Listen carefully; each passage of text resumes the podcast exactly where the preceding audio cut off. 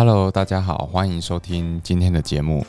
呃，那今天呢，我们我们来分享两个呃新闻哈，就是这个国税局发布的一个有关这个房地合一的这个这个新闻哈。那我们先呃第一则，我们先来讲一下比较轻松的哈，就是说呃你如果出售哈，出售向他人购买的房地哈。那应该是以实际支付的价金哈来作为取得成本哈，那这个是这个新闻稿的主题。好，那呃这个主题的原因哈是为什么会有这个这个主题的产生？就是说，哎，这个现在房市很热嘛哈，那其实很多尤其是南部哈这个。买买卖买房子作为一个资产保值的一个，然后或是自住，或是不管是其他的需求哈，我想这个都非常的呃火热了哈。甚至在呃，我有听过那个房仲朋友哈，就说已经这个过年哈，其实已经不用再排轮班了。哈，为什么不用轮班？因为连中古屋都没房子要卖啊。哦，或是说这个屋主台的价格很高，根本就没有办法成交。哦，那中古屋如此，那当然新建案哦也是如此。好，这个案例呢，就是说，哦，因为有买卖嘛，哈，那当然就是这个对个人来说，就是对于成本的举报，哈，他他就是他很重视的一部分。好，那这个案例就是说，这个他跟建设公司，哈，他的。当初的房子土地是跟建设公司购买的哈，那呃可能就是呃小屋换大屋，然后就换到新的，就买了新的房子，然后就就要把原本的房子处分掉哈。那后来发现呢，他申报的取得成本哈和建设公司开立的这个发票哈，诶有一点不一样哦，好，所以国税局就把这两个就是。呃，这这两个这个金额哈，再相呃核对一下，那原因的出呃出现就是在说，哦，纳税义务人哈，就是说他呃这个买呃这个买卖房子的个人呐哈，他当初的取得成本哈，他是哦实价登录嘛哈，就是会会直接就是用契约哦用契约的这个这个价格来作为一个登录的。的成本哈，作为他的成本取得，可是他后来可能忘记，就是说他跟建设公司有有讨论一个折折价了哈。那这个折价哈，他建设公司是以这个实际的这个金额啦哈，作为这个呃这个发票的金额哈，但是这个合约却没有改，然后却没有改，所以变成说合约的金额哈就高于这个。建设公司当初给他的发票金额哈，那那这个当事人呢？当事人就是买卖这个房子的人，他就把比较高的成本哈，就是合约那一本就拿去作为作为费用，然后作为成这个买卖房地的成本，结果就被国税局发现哦，这个有有漏报的事实了哈，情况那就只好在。啊，这个核定补税，好，那但因为这个已经是在查核中，所以就会处罚。好，所以就是说，啊，其实国税局在在认定这个成本的时候，哈，这个其实他们也会去去追相对，哎，呃，这个另一方，哈，就是说当初是谁给你这一个合，谁跟你建立这个合约，哈。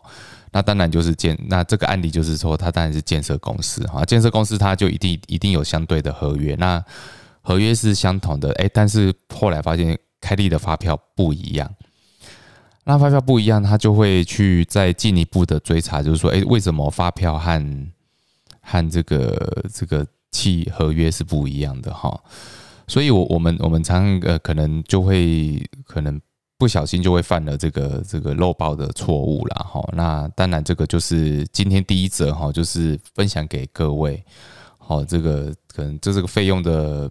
呃费用的举例啦哈，这个还是要这个这个谨慎一点哈，这个小心的去看哈。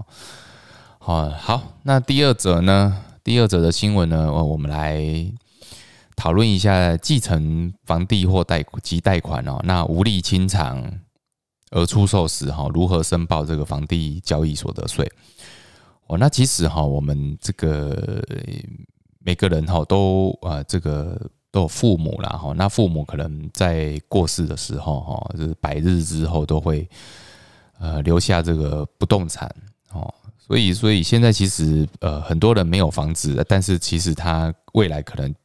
呃像像加上这个小孩然后可能就一个两个哈，呃这个父母亲可能就留一个或两两间房子哈，就给小孩。那给小孩之后呢，他发现说，哎，其实这个当初哦，这个案例哈，他当初就继承了，好继承了哈，然后他发现哈，他哎父亲这个还有贷款，然后还有贷款啊，他发现他缴不出，他没办法负担这样子的贷款，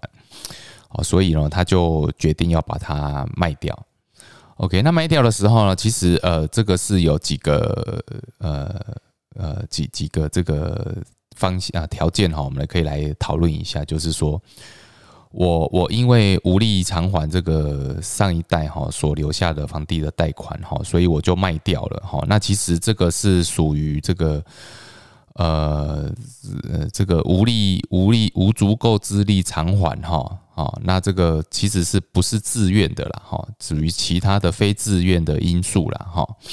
哦，这个是在房地合一来讲，它是可以适用这个比较低的税率，就是目前是适用百分之二十的税率哈。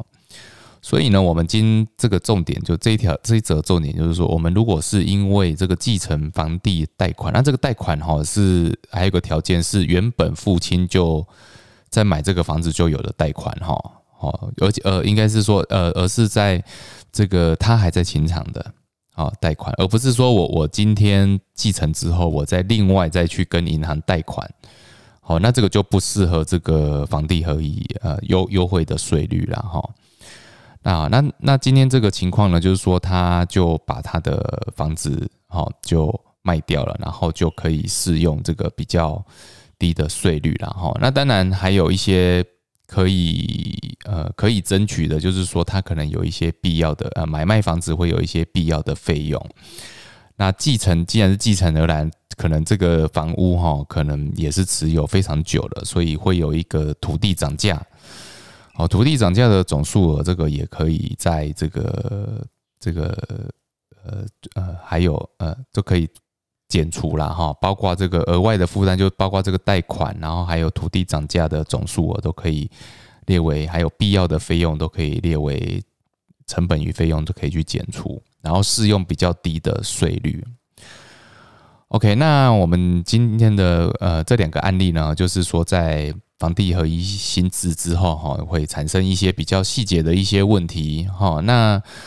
我想我们每个人都会遇到，好，因为今天这个这两则真的是蛮实用的新闻哈，那也给各位做一个分享和参考。好的，那我们今天节目呢就在这里告一段落，谢谢大家，拜拜。